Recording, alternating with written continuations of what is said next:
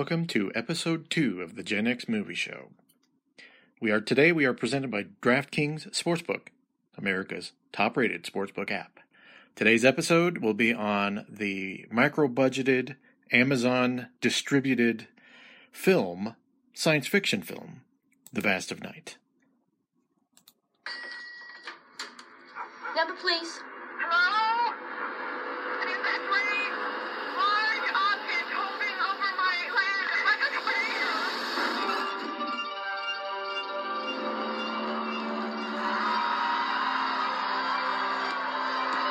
WOTW Radio in Cayuga, New Mexico, and this is the news for the hour. Now, what would you like to tell us about yourself? I don't know. Well, aren't you like some big science girl? Tell me about science.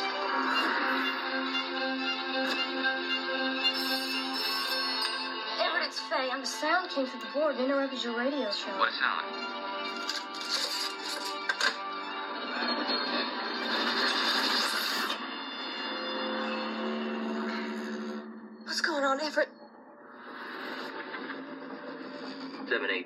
here at WOTW. We got a sound we'd like to play that seems to be bouncing around the valley tonight. Yes, I have a story that might be helpful. I can tell you what's going on.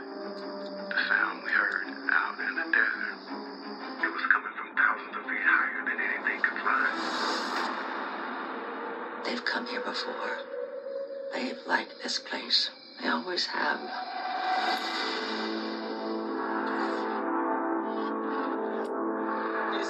5 p.m., and we may have something that'll need some informal look. They're calling from Colgadian. Hey! that? it's Everett. Stop smiling. What's he doing here? He's helping me. Stop smiling. Get in. It's outside of town. Come on, come on, come on. Hey, come on.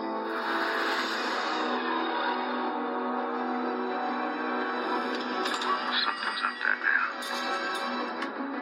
It's something talking.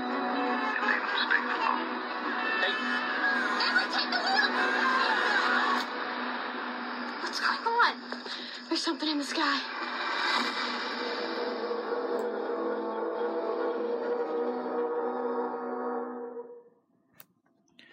What is up, everybody? Thank you all for joining me in the latest Gen X movie show. I am, of course, your host, Jeff Morton, part of the CSG Podcast Network.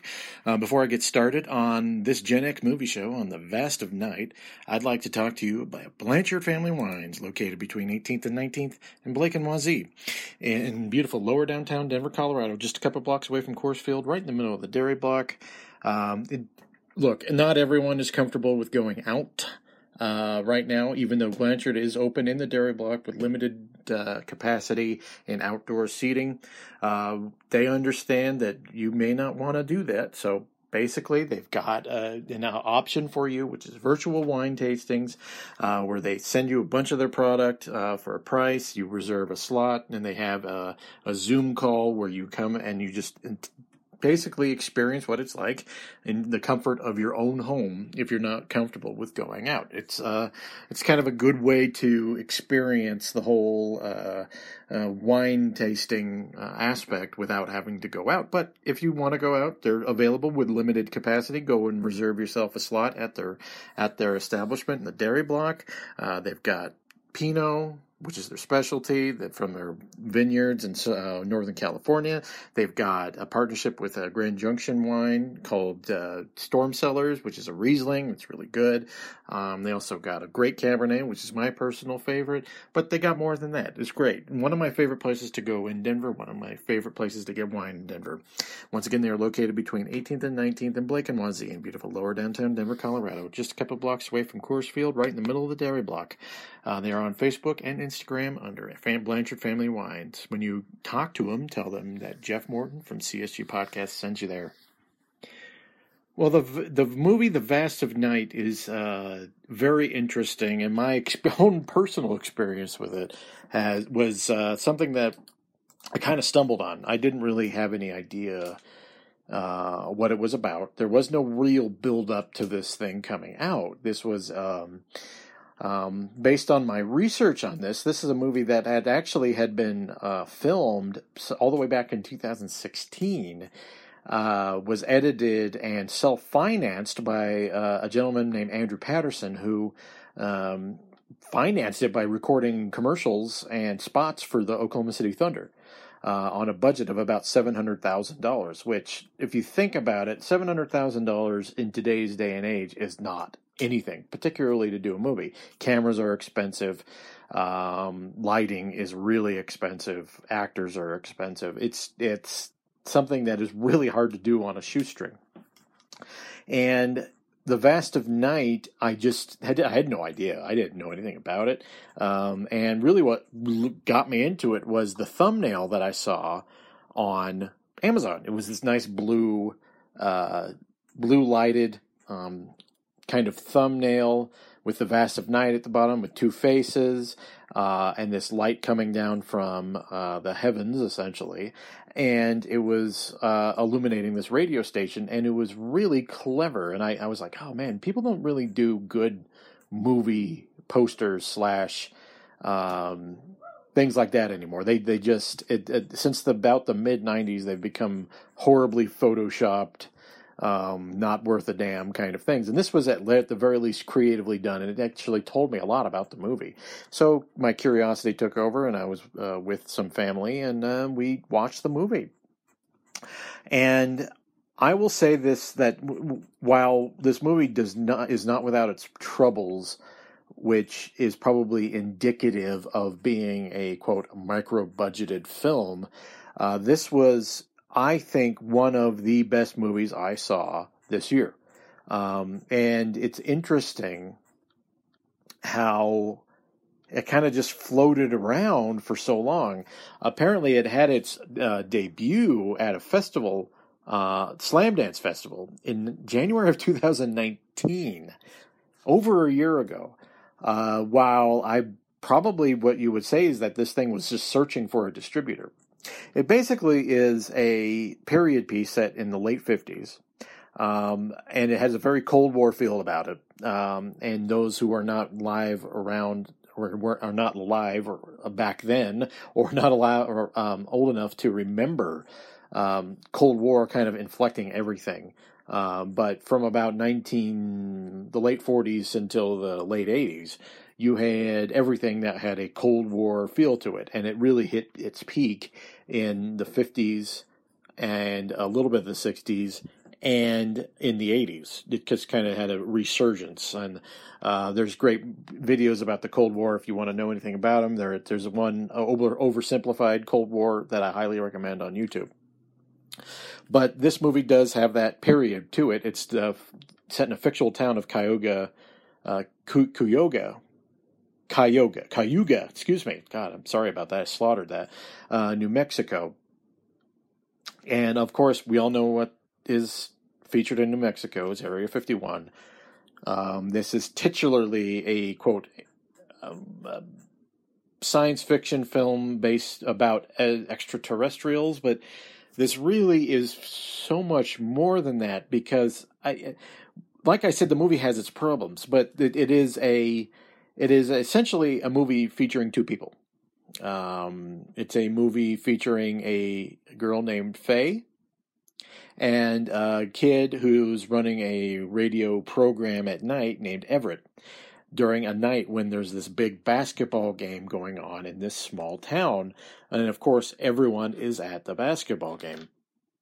And it's about how this girl picks up a signal while she was running a her job at this uh, basically back in the 50s you had operators who directed your calls everywhere rather than you dialing directly. And this is a person who would direct give you your calls to a certain area. She gets a weird signal. And it's most of the movie is about the exploration of where the signal is coming from and these two people. Just these two people. It's a very it's a claustrophobic movie in a big open landscape. And um, though some of the best quote unquote micro budgeted films are are like that. Um, the movie itself was uh, written by uh, two people, uh, Craig Sang- Sanger and uh, excuse me, I'm trying to look up who the other one is. Uh, Craig Sanger and uh, Andrew Patterson, the director. And there's not a, t- I mean there, there's a ton of dialogue in this movie, and there is a shot at the beginning that is one long extended shot featuring Everett uh, as the centerpiece of it, and it is really. Uh, it's unusual in a sense that you don't have a shot that follows like this, and it's really the first 15 minutes of the film are is following this guy in a one long, long extended shot. Um, you don't see that uh, because most people can't hold a shot for that long. Because if someone messes up, you have to go to the beginning. It's it's really uh, it's a tenuous way to film, and the per- people who are being filmed on all the extras, and this is it begins at the start of this basketball game, um, and it is it is kind of an extended, just almost back view of this guy named Everett, and then eventually Faye joins him, and you the rest of the movie basically features them but the opening shot is really unique. And then there's a shot later in the film which is a tracking shot that i mean this is getting in the weeds and i, I hope you will uh, um, kind of indulge me with this but there's a tracking shot a very long tracking shot that is uh, ostensibly is a is is you're coming from a point of view of following a signal right? And it goes throughout this whole town and goes even through this basketball game. You could tell that most of the budget was spent on um, a couple of big set pieces, one of which is this uh, basketball game, which it doesn't really feature into the actual plot. It's it, it is a set piece, but it doesn't feature into the plot. But it's very interesting, and it goes through this uh, basketball game, and you could tell that most of the budget was spent there because there's a bunch of extras. They have to get period costumes and period uh, scoreboards and period technology. So basically, you can tell that most of the budget went there, right? On the side of that, though it's these long, protracted shots that really are the feature of this movie, along with a very subtle storytelling that really builds in creepiness. Um, the creepiness quotient of this movie was extended big time uh, by just the way it was done and how Andrew Patterson framed these shots going into each of these uh, different scenes. Um, it, it, to me, to me, the uh, Sierra McCormick, who uh, plays Faye, did a really good job of holding it, and particularly she has a quirk. Since this is a small town, it's a quirk about her running everywhere she goes, rather than rather than driving. And that is a features a big big part of this. And i think that that part is um, kind of like a unique little character item on, on the story. Part two of it is the fact that everett kind of is the the anchor the reality anchor of this story. And he is the guy that you can tell just is the is the uh, I would say the Scully, if we're doing an X Files kind of analogy of this. Before I get started on the rest of this, I need to do an ad read. Indulge me for a second. Gambling is legal in Colorado again. Well, in a different form. Uh, sports betting.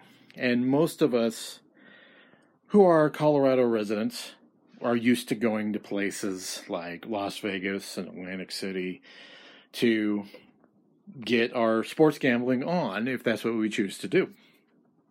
DraftKings is a sports book that is going to like encourages not only fantasy because people associate fantasy sports with DraftKings and FanDuel. Honestly, DraftKings has come in and set up a tremendous sports book app that is for you who basically if you're a novice, they will walk you through it and they offer you a tremendous ability to dip your foot in without having to go travel to a place uh, that like Vegas or Atlantic City um, to to bet on sports. And now that it's legal in Colorado, it is so convenient. Uh, these days, the sports landscape is constantly evolving, and this week is no different. Luckily for all of us, DraftKings Sportsbook, America's top-rated sportsbook app, has this covered. And for a limited time, DraftKings Sportsbook is offering, um, which is really cool, a, a sign up bonus of $1,000 Really, I'm not joking. $1,000. Download the top-rated DraftKings Sportsbook app and call and use the code MHS when you sign up. For a limited time, all new users can get up a sign-up bonus of up to $1,000. That's code MHS to get your sign-up bonus of up to $1,000 only at DraftKings Sportsbook. Must be 21 or older, Colorado only. Bonus comprised of the first deposit bonus and a first bet match, each up to $500. Deposit bonus requires 25 times playthrough. Restrictions apply. See DraftKings.com slash sportsbook for details. Gambling problem? Call 1-800-522-4700. I said there were some issues with The Vast of Night, and they're, they're just they're kind of like minor issues, and I I, I it sounds like nitpicking.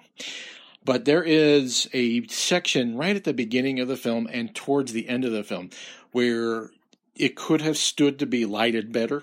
Um, there is a section where they're trying to find out why there's this equipment that's not working right at the beginning, which kind of factors later into uh, the explanation of what's going on in the film.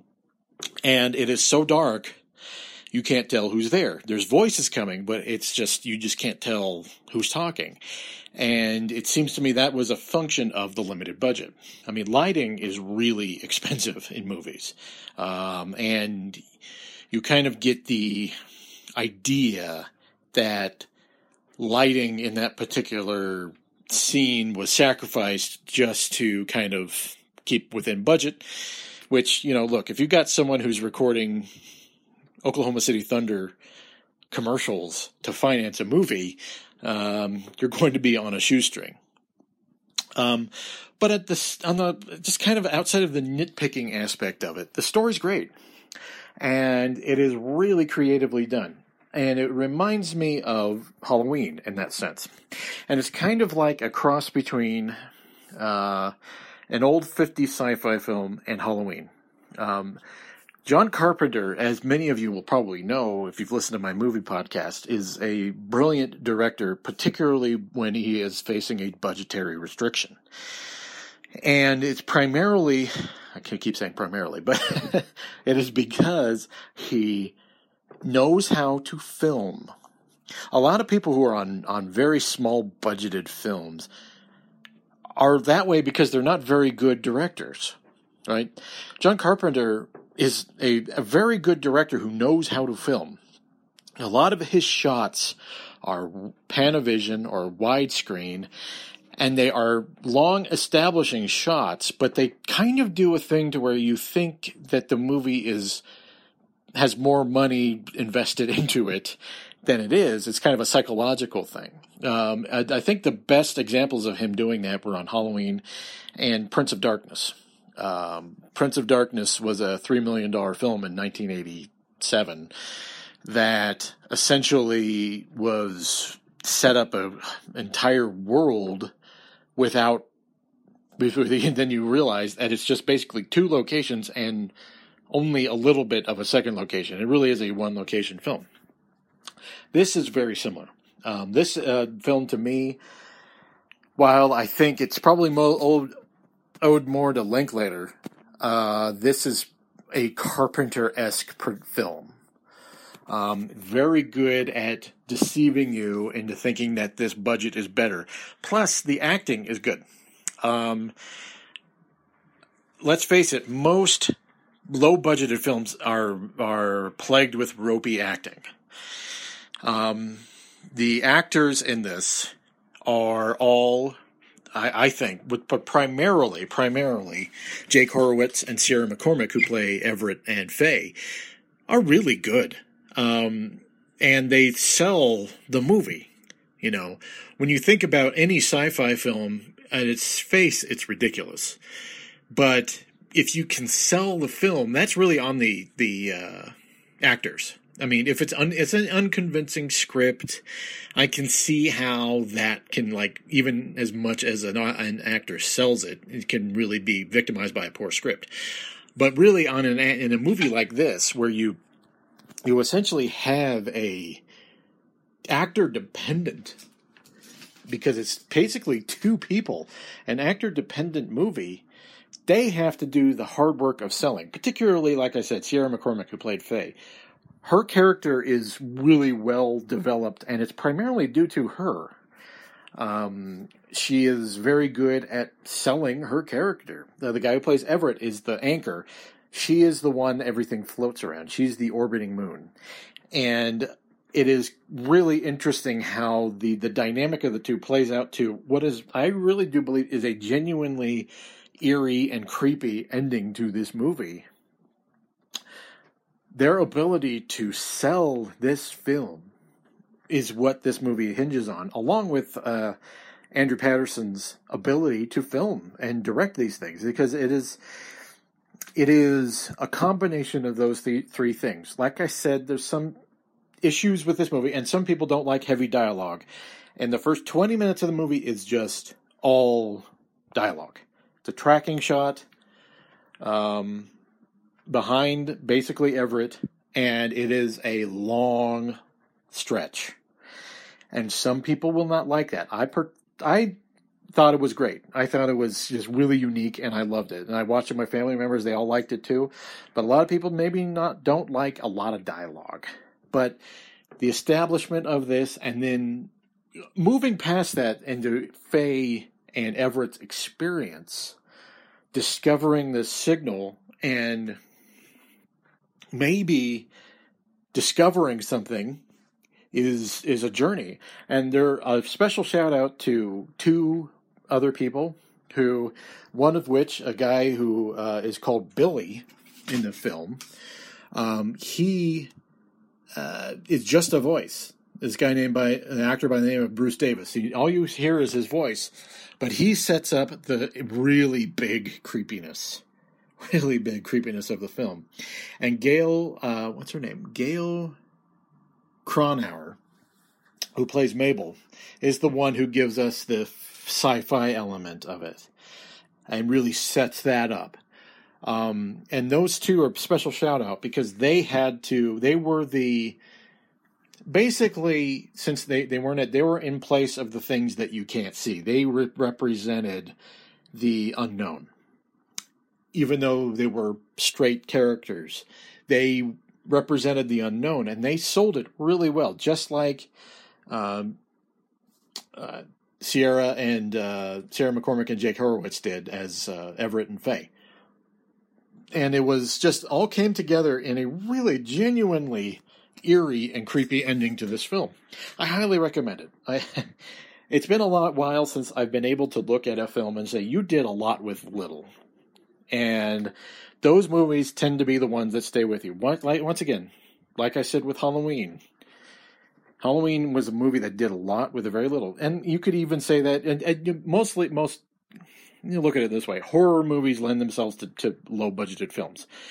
Um, there's very few that really do it well, but this is a science fiction film, and those are a little more esoteric and they're harder to sell. This one did a really good job. Um, and I have no idea why it sat around for four years in order to get finally distributed. Uh, because to me, it was probably the best movie I saw in 2020. Obviously, we haven't seen much because of the coronavirus situation, but to me, it was something that I really enjoyed and I will watch repeatedly. It's not for everyone. Not everyone will like the exposition heavy first part, not everyone will like some of the lighting choices at the beginning. But if you stick with it and you really persevere, this is a movie that will reward you. Uh, because it's one that you just have to enjoy the journey of the experience. And movies that do that and movies that really that give you a a, a ride without having to use a ton of special effects are the movies that you will come back to over and over because those are the timeless movies. Even though this movie was set in like the late 50s, this is a timeless movie. This is a movie that you don't have to rely on a ton of CGI, um, which, let's face it, has always been a bit on the ropey side. Um, you don't have to rely on any of those things in order to get this movie the a tangible nature to it and that is a tribute to the director and the actors and and the script. It's just it's a combination of all of those, and I highly suggest that you watch it. All right, thank you for joining, for joining me on the latest episode two of the Gen X Movie Show.